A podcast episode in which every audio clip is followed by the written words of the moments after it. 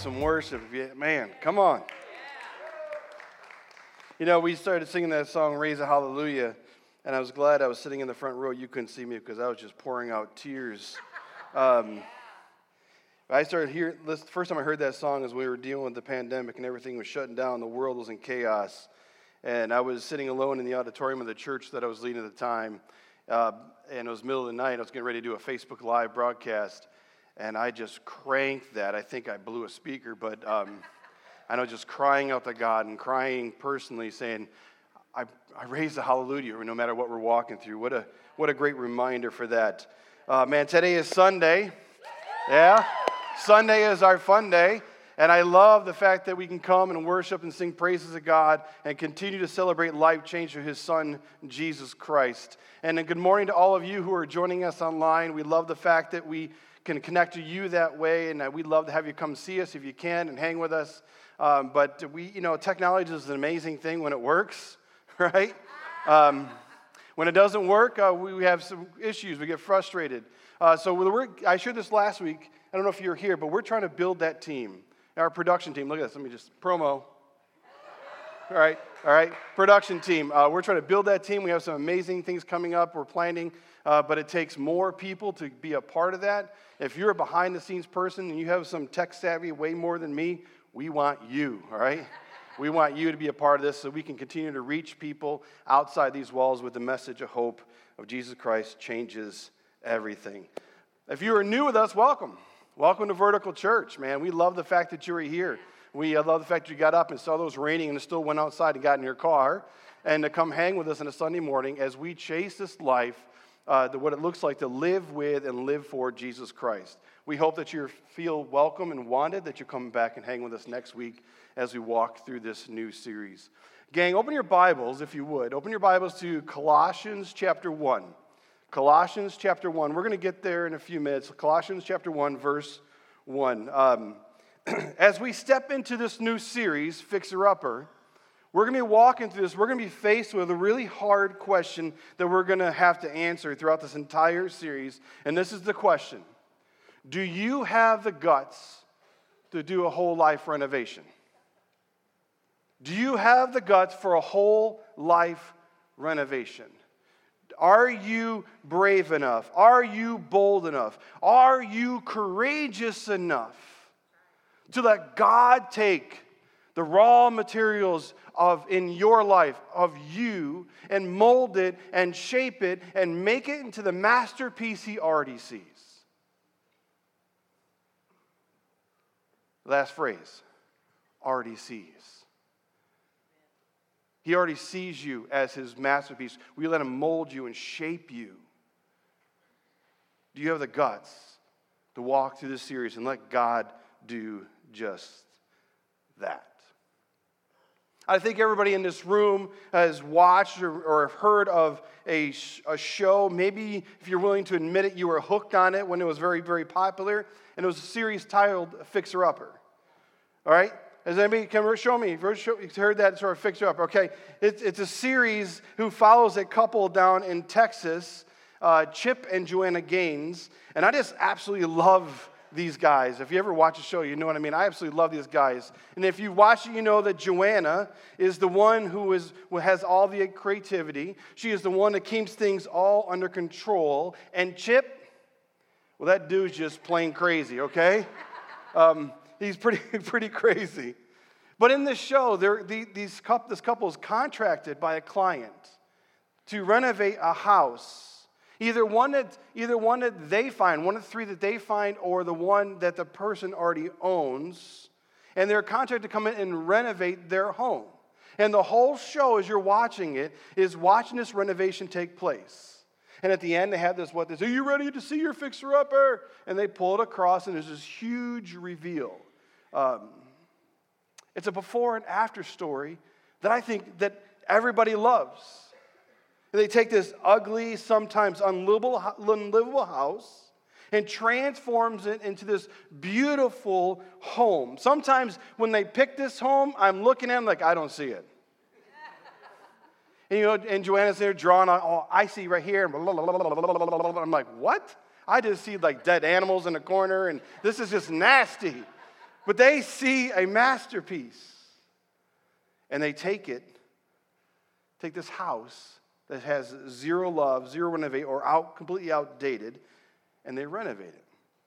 Now, to renovate just simply means to restore to a previous condition, to make new again, to revive or to refresh. And that's exactly what they do. Now, I'm also sure that everybody in this room has been a part of, or you have known someone who's gone through a renovation in their home. Maybe you renovated your kitchen or your bathroom or your entire home. And if you're anything like me when it comes to renovations, man, they scare the thunder out of me. They absolutely scare me because I never know what's going to happen. It never goes as I imagine. You put a hammer and nails in my hand, and people should be nervous. Just want to throw that out there, okay? Um, in fact, several years ago, uh, up in Pennsylvania, we were renovating this old church building. We're getting ready to do a church plant and we're renovating this entire it's a 150 year old building. You can imagine what it looked like. Beautiful stained glass windows hard floors and everything like that. But uh, we were doing some work and i switched the whole auditorium around. I just turned it, turned it all around. I used their, their stage as a sound booth and i used their sound booth as a stage. It's just i flipped the whole thing around. But as we were doing this there needed to be a wall built behind the new where the new sound booth was going to be. And guess who built it Yay! All right? So the, the wall was like 20 foot high and like 15 to 20 foot wide, and it was putting it all up, and I was thinking, this is looking pretty amazing. Well, then the professionals showed up. And these professional contractors were going to build these brand new bathrooms behind this wall that connects to it. And they came up to me when they're getting started and said, Rich, do you know who built that wall? I said, Man, why? He says, the whole thing's out of square. I said, what are you talking about? He says, as it goes up, it leans forward to an inch or two by the time it gets to the top. And I looked at him, I just folded my arms, looked at the wall. Amateurs. and then I looked at him and said, dude, I'm so sorry, it was me. You know, just do what you can. You know, that's the way it is. But, anyways, um, fixer up stories, fix up projects are a part of life. You know, when things get built and brand new, they look absolutely amazing. But over time, they start to get worn down and beat up. You know, those holes in the wall, fabric starts to tear, rust sets in, paints get scraped, and things don't look like they used to. Life has taken its toll. And as things get goes on, they've been neglected or abused or broken and beat up. Now, you don't have to be a Christian. You don't have to be a follower of Jesus to know what I'm talking about, to understand what I'm talking about. You know that life can beat you up. You know life can wear you down. And you've walked through life wondering, like, okay, how did I end up here? How did I end up looking like this? And if that's you in this room, you're trying to kick the can or kick the tires on what it means to follow Jesus. Man, I want to encourage you as we walk through this series to, to dig in. Don't get freaked out and run out. Hold on. Because you can see how God, how much God loves you and what He has for you. And the rest of us in this room, we're going to walk through this process together. And we're going to walk through and we're going to dig in. We're going to check some things in our lives and we're going to see, okay, what does God want from us? And we're going to have to make that decision. Do I have the guts to do a whole life renovation or am I going to run away scared? You ready for this? Who here is scared? Come on, you should be. I am. All right, right now you're open to the book of Colossians. Colossians is an amazing book. It was written by a guy named Paul who was a follower of Jesus. Paul was, if you ever did a study on Paul, he was an amazing guy in Scripture because he, he hated Jesus, he hated the church, and God radically changed his life when he came to Christ. Jesus changes everything. And he gave his whole life to share the gospel with as many people as possible. He shared, he went traveled all over the Mesopotamia area and he shared the message of hope. He planted churches, he raised leaders, and the other thing he did is he wrote letters. He wrote letters to churches, and Colossians is one of those letters. You know, when we get into this, um, in the first century, when Paul was writing this letter, Christianity was facing some really severe and hard challenges. It wasn't accepted at that time. Like there's this new thing about, about being called the way or a Christ follower, and people were just keep on pushing back. It was a time that was very complex and confusing for people. It was a very intellectually driven world. False teachers started stepping in, urging Jesus' followers to move away from their Christian roots and accept what, what the rest of the world was doing. They're like, okay, look over here. We have, we have something new, something even better. You can have Jesus plus this. And that is what it means to follow him. And then everybody's doing it, so you should do too. Well, you know, as I look around society, as I read the papers, as I watch the news, man, it is, man, it's pretty much the same. Not much has changed in 2,000 years.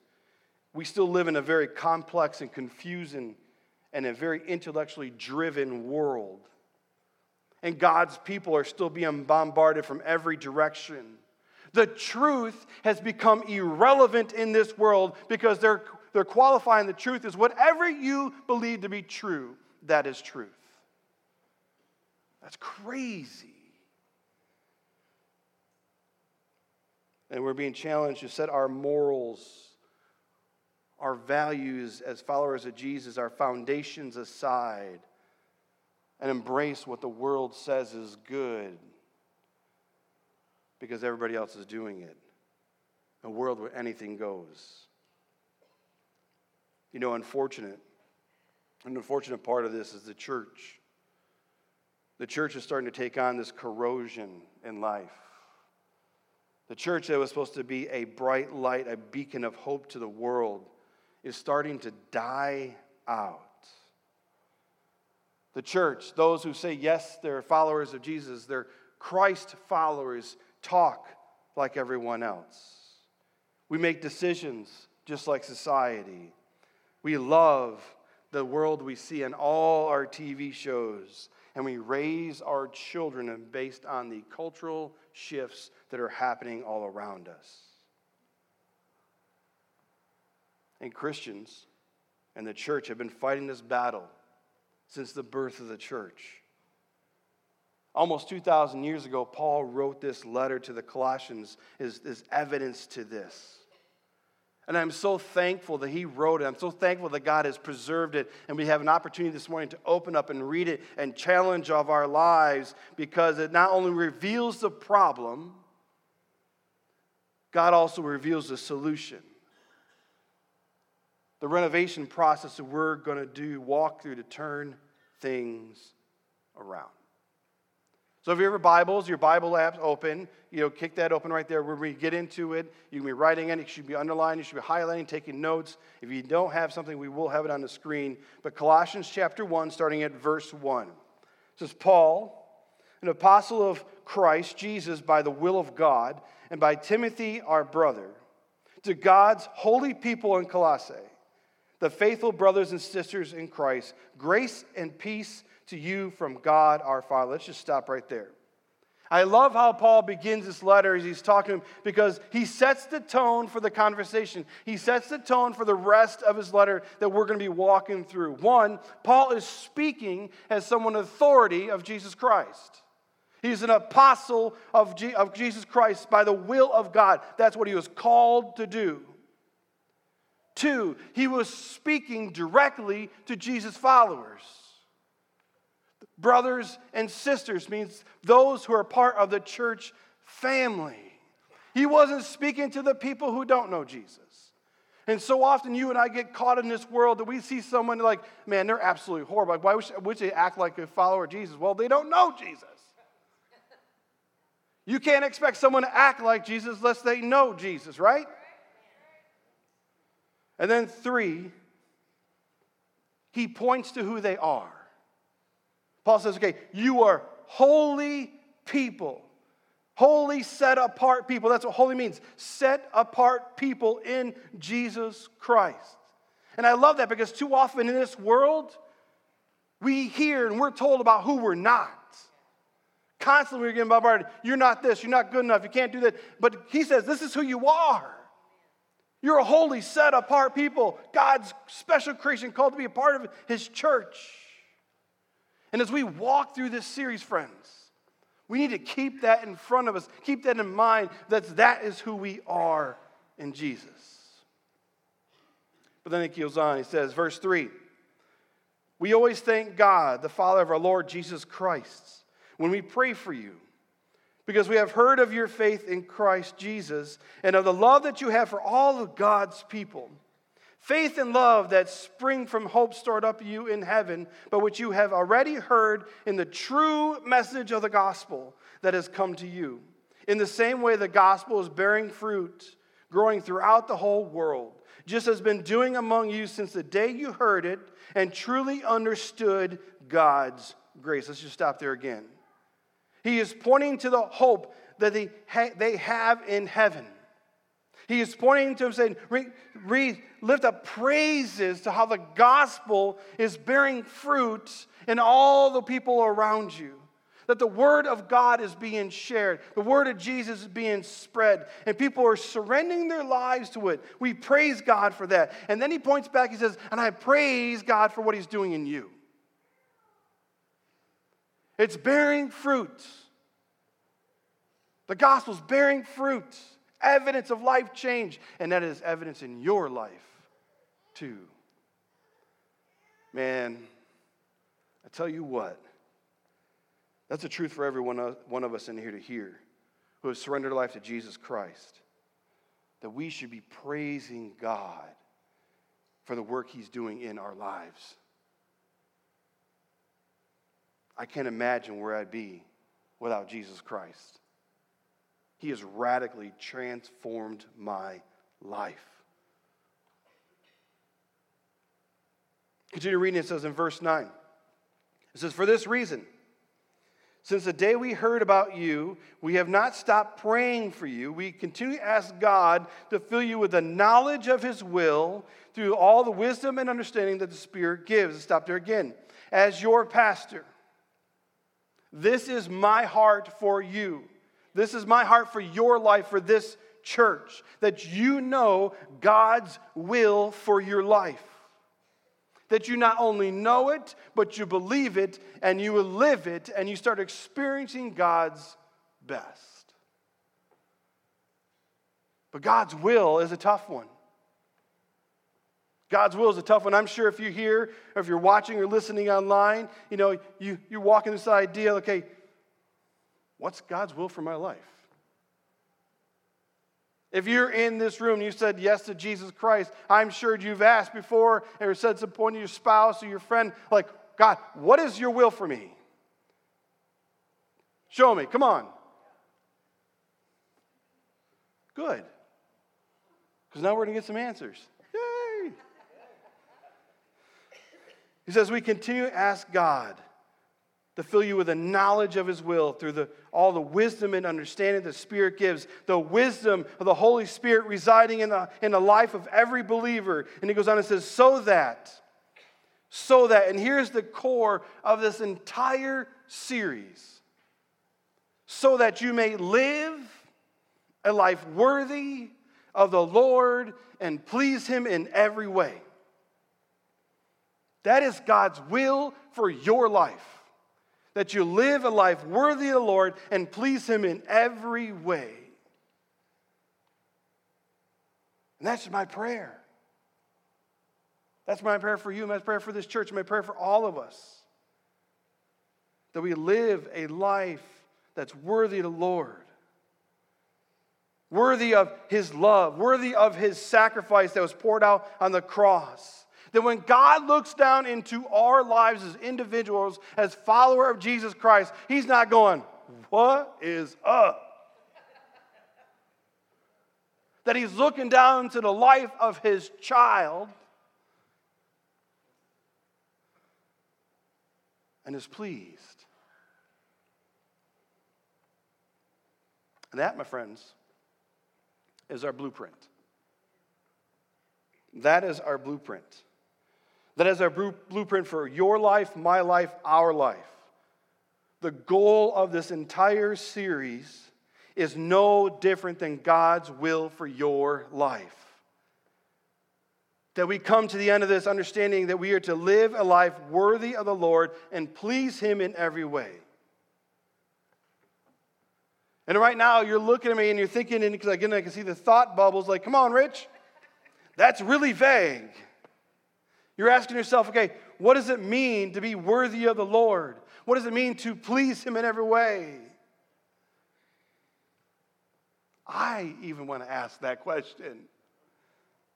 Well, that's why we're walking through this series. Surprise! Well, Paul continues to walk us through this. Look at verse 11. I mean, excuse me, verse 10. He says, So that you may live a life worthy of the Lord, please Him in every way. Then he goes on and says, Bearing fruit in every good work, growing in the knowledge of God, being strengthened with all power according to His glorious might, that you may have great endurance and patience Okay, let's just stop here again. This is why. This is the blueprint. Live a life worthy Lord and please Him every way that we are, we are doing, bearing fruit in every good work. That means there's evidence. Evidence in our life that we are becoming more like Christ. Evidence in our lives of becoming more like Christ and less like the world. One of our core values, you see it on the wall, maybe just kind of walk right by, is growing people change. Then it goes on, he says, okay, growing in the knowledge of God. Okay, what does that mean? Uh, growing in the knowledge of God. That's what it means. It means we're picking up this book. Oh, he's getting on a soapbox again. He's going to tell us to read the Bible. I told you it was going to happen every week that we're opening up this book, we're learning about who God is and how awesome He is and how much He loves us and what He's done for us and how He's faithful. He would never fear because He's always present. We learn in the knowledge of God. And then it goes on and says, being strengthened with all the power, all the power to His glorious might, so you may have great endurance and patience. Why, why would Paul say, that as Jesus followers, that we need all the power of Jesus in our lives to have great endurance. Because he knows. Because he knows as followers Jesus, we're walking with Jesus, man, we're going to take hits. We're going to take on a little corrosion from the world. We're going to get pressured. We're going to get punched. We're going to get hurt. And he says, Listen, I want you of all the power of Jesus to continue to move forward and bring me glory.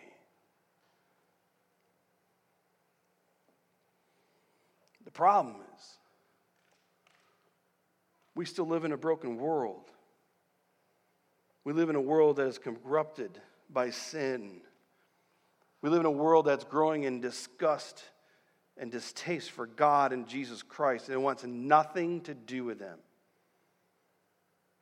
And as it gets worse, as it gets harder, man, we are getting bombarded by its views, its philosophy, its belief systems that wants us to change, to become more like them, and live in a way that completely contradicts His word. That's why we need a blueprint. If you were to talk to any contractor, not this contractor, when it comes to building anything, they always have a set of prints. When it came to building this building, there was a set of prints. Why? Is it to complicate things? No. It's so they know the outcome before they even start. What is the goal? Where do you want to be? What do we want it to look like when we're all done? They don't look at the things and go, okay, well, you know, I'm going to do what I want. We're going to see what happens. No. Any contractor worth his weight in salt has some kind of plan. Then I was walking with a board and a saw and a hammer and a nail, like, here we go.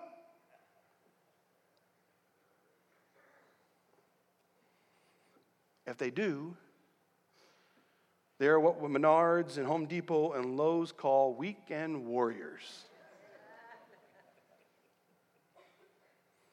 And like it or not, friends, we live in a time where the church is becoming a bunch of weekend warriors.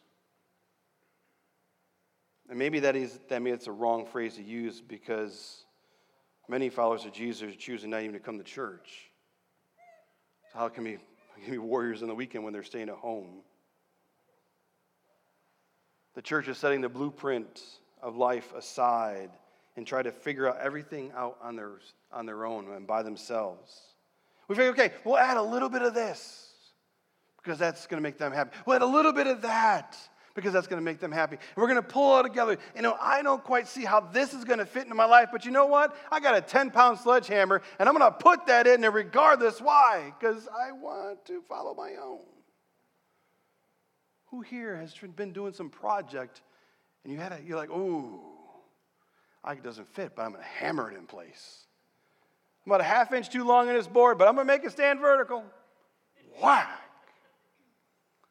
That is what's happening in the church. And the reality is, every time we do, every time the churches choose to, to make a decision that lives a life that's contradictory to God's desire, His will for a life, we walk up to the project of life and hit another hole.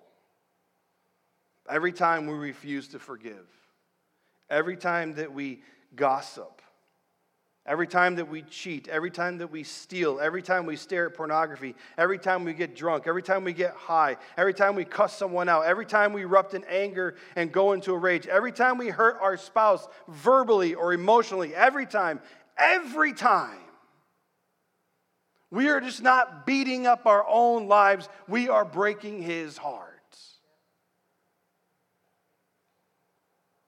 God has given us a blueprint for what he desires from us. He says, Live a life worthy of the Lord and please me in every way. In the next few weeks, we're going to be building this. We're going to be walking through this together. We're going to be working at this together. We're going to be sweating through this together. We're going to be crying through this together to get life back on track. We're going to take on a renovation. And how do we do that? How do we get there? Well, it starts like every other project. It starts with the foundation. It starts with the foundation. I love how Paul leads us to this. You drop down to verse 13 in your Bibles. It says, For he has rescued us from the dominion of darkness and brought us into the kingdom of the Son he loves, in whom we have redemption, the forgiveness of sins the foundation of our lives can be nothing short of Jesus. This is project critical. Now, listen, I know that I may sound like I'm to repeat on this.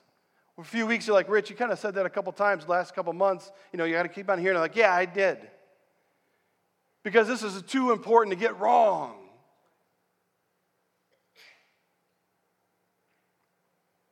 Jesus said himself, the house that is built on, not is built on truth of his word, is will destined to crash.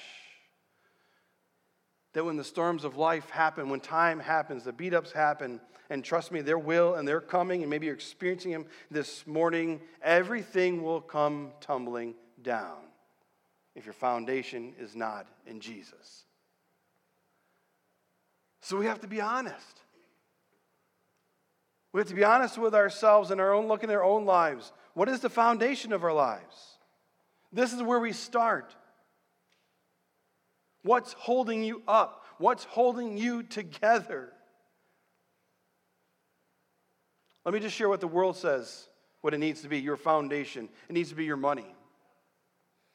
The world says it needs to be your bank account, your stock options, your job your position of authority, your intellect, your own ability, your own skill. That is the foundation for you for life. The success, success of your business. Back in Pennsylvania, natural gas is a huge industry. About eight years ago or more, they came, natural gas was found, and big companies came in and they started pulling natural gas from the ground and it was absolutely crazy. It transformed the whole area that we were a part of. And many farmers who had thousand, you know, a couple thousand acres or hundreds of acres or whatever man, they went from the poorhouse to the penthouse. They got started getting some major royalty checks. I mean, they went from getting uh, making like 50, maybe 50 or 30 grand a year just getting by, and they started making about now 900,000. And it was so crazy that these farmers would be best friends from one side of the road to the other. This guy had gas royal, royalties, and this guy didn't. He had the penthouse, he was in the poorhouse. Divided people. It was absolutely insane. Well, people started getting their royalty checks and start living life on the fast lane. They're buying things that they never had before. They started living in a way that they never lived before. And it was awesome. They're like, man, look at all this stuff. It's absolutely amazing. Oh, no. So about five years later, they started capping wells. And that royalty check went away. And people started living, understanding, like, oh man, that, that check was our foundation. And lives started crumbling all around. Land started going up for sale, houses started going up for sale, farms started shutting down. It was crazy. Our foundation in life is a relationship in Christ.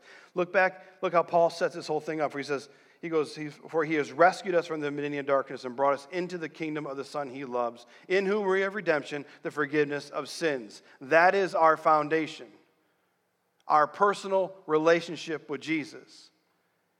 But I love, love, love Scripture because Paul clarifies who Jesus is in the next few verses. Look at verse 15. It says, The Son, Jesus, is the image of the invisible God, the firstborn over all creation. Firstborn signifying headship, firstborn signifying authority over those things. For in him all things were created, things in heaven and on earth, invisible and invisible. Whether in thrones and powers or rulers or authorities, all things have been created through him and for him. He is before all things, and in him all things hold together. And he is the head of the body, verse 18, the church. He is the beginning of the firstborn among the dead, so in everything that he may have supremacy. Verse 19, for God was pleased to have all his fullness dwell in him and through him and reconcile himself all things, whether in things on earth or in heaven, making peace through the blood that was shed on the cross. Friends, if you read those verses, you read that, those five or six verses of Scripture, and that doesn't blow your mind, I don't know what will. Did, did you just hear who Jesus is? That Jesus, God incarnate, meaning Jesus is God in human nature. And Jesus created everything from nothing. He created everything for nothing for Him. He is the authority, Jesus Christ, over all creation, over heaven and earth. And He holds everything together. That's Jesus.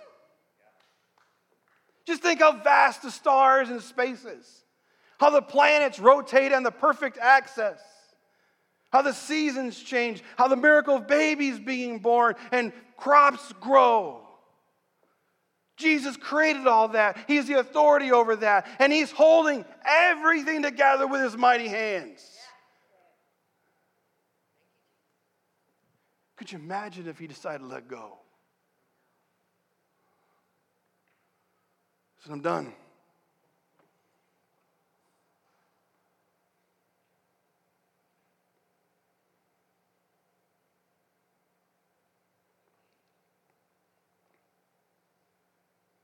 That's how powerful Jesus is. He is your foundation.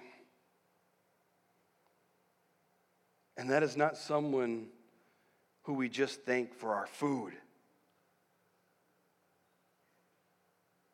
Father, thank you for this food. Please bless it to our bodies. So much more.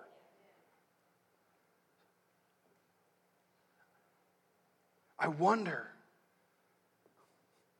I wonder if the church has lost their awe of God. Their awe of who God is. That we read verses like that, okay, I read my scripture, wonderful. That we don't stop and embrace and understand what it's telling us. our awe of God in our lives. Proverbs Proverbs 9 10 says, The fear of the Lord is the beginning of wisdom, and the knowledge of the Holy One is understanding. The fear of the Lord is awe. His majesty, His power, His authority over everything, including us.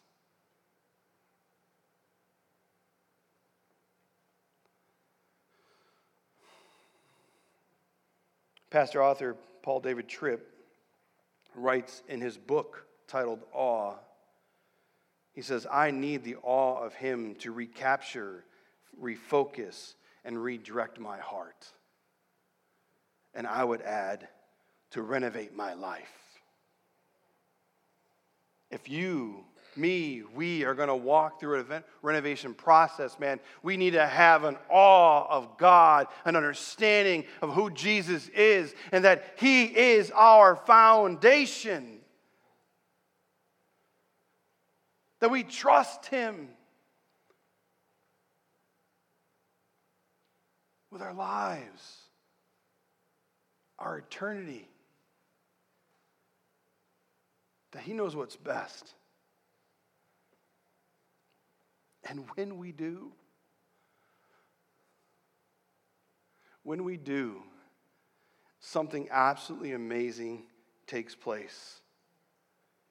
When we surrender and give our lives to God, understand, okay, I, I'm in awe of you.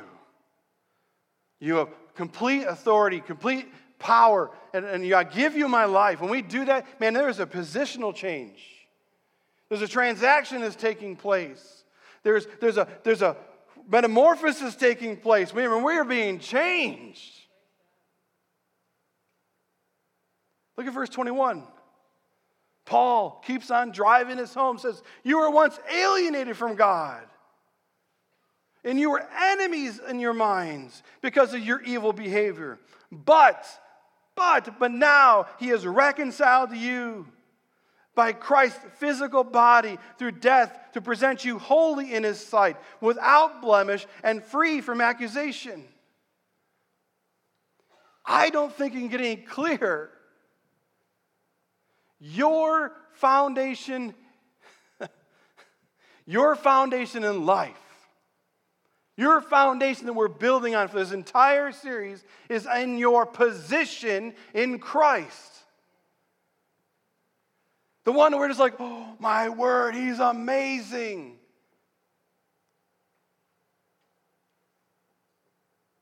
Let's make it personal.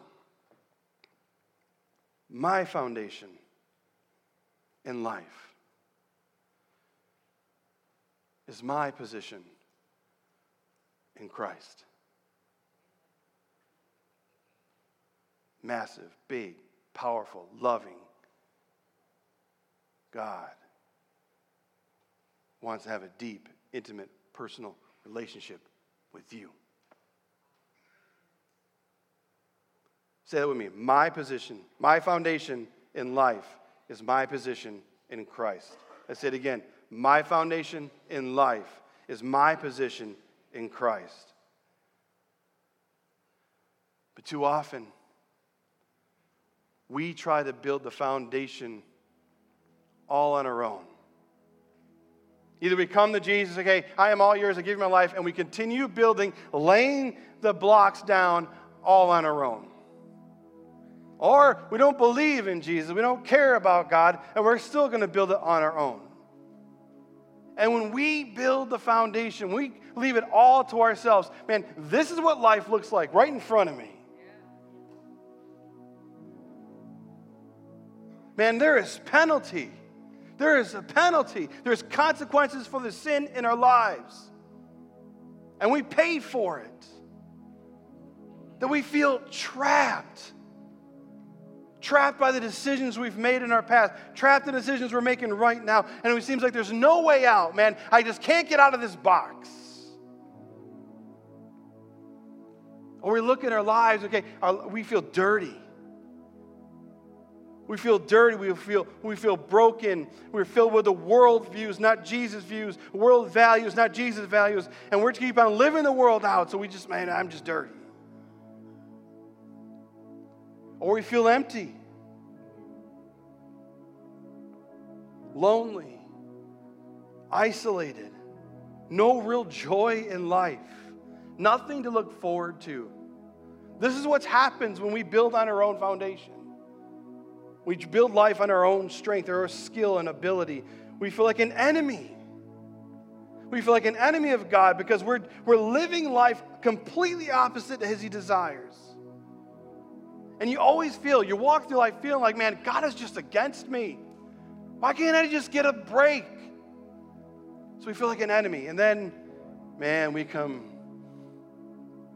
overloaded with guilt and shame. Why would God want me? Why would God love me? He knows what I've done. He knows how I've lived.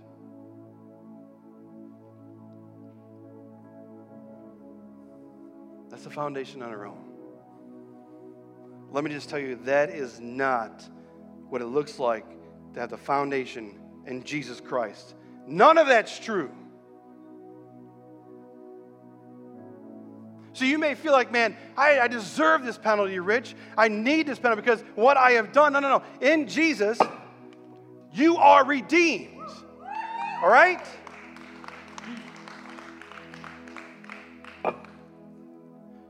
You may feel trapped. You feel like there's no hope. All alone. I can't get out. I can't do life change. In Jesus, with a foundation, you are not trapped. You are rescued.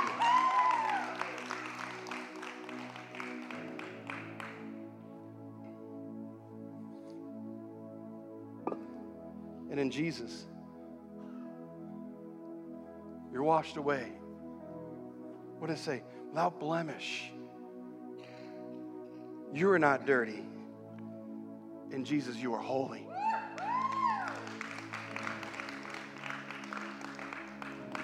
Friends, this is what it means to build the foundation in Jesus Christ.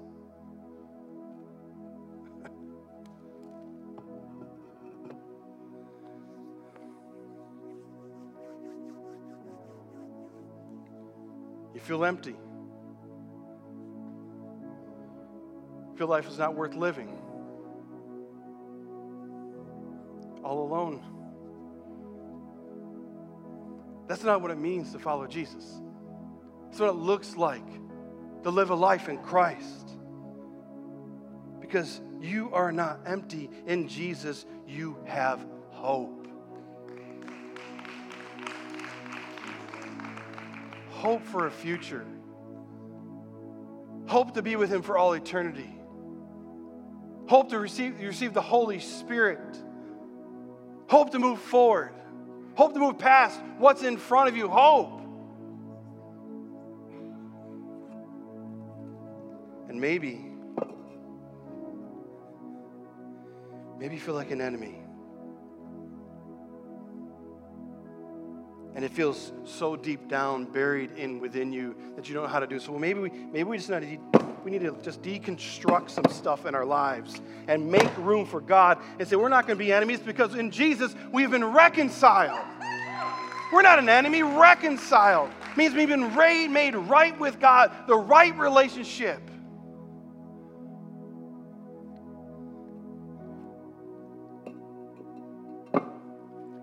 Keep on building that foundation in Christ.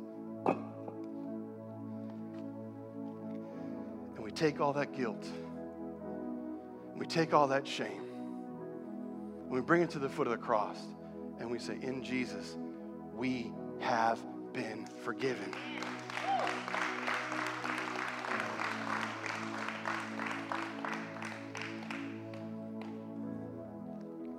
I don't know who needs to hear that today.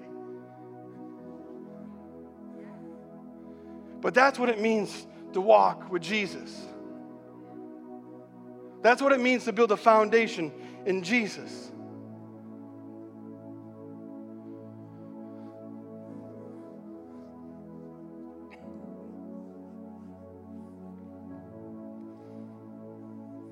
Maybe.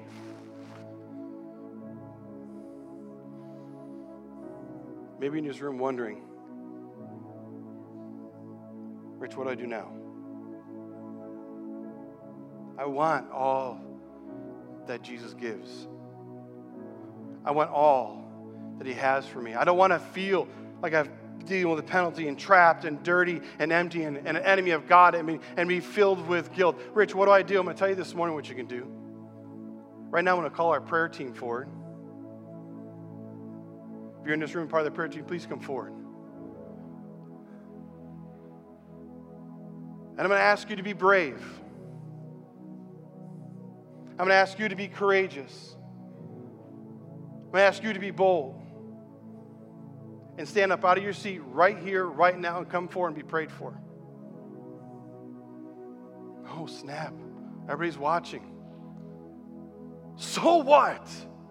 So isn't that big Jesus who's waiting for you? And if you're in this room and you don't have a relationship with Jesus, you've never said yes to Christ, stand up in your seat right now and come forward and be prayed with, prayed over, and walk over the threshold of faith from death to life in Christ. Maybe you've been walking with Jesus for years, and it was just revealed to you this morning that you've been building the foundation on your own. Get up right here, right now, come forward and be prayed. Prayed with, prayed for. Very interesting. Everybody in this room has that right with God.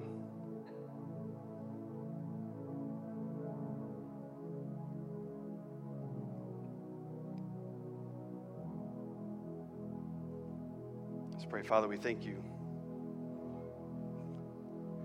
We thank you for the, the work of your hands. We thank you for your love, your mercy, and your grace poured on our lives through your Son, Jesus Christ. God, we thank you for Jesus. Jesus, that, oh man, you overwhelm me. If I just stop and, and read your word for what it truly means and understands it, you overwhelm me.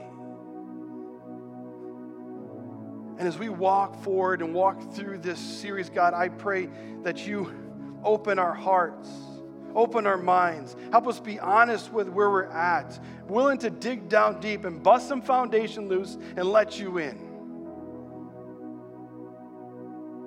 And let us start building it on you. God, we give you everything. In your son's name I pray. Amen. God bless church. Have an amazing week.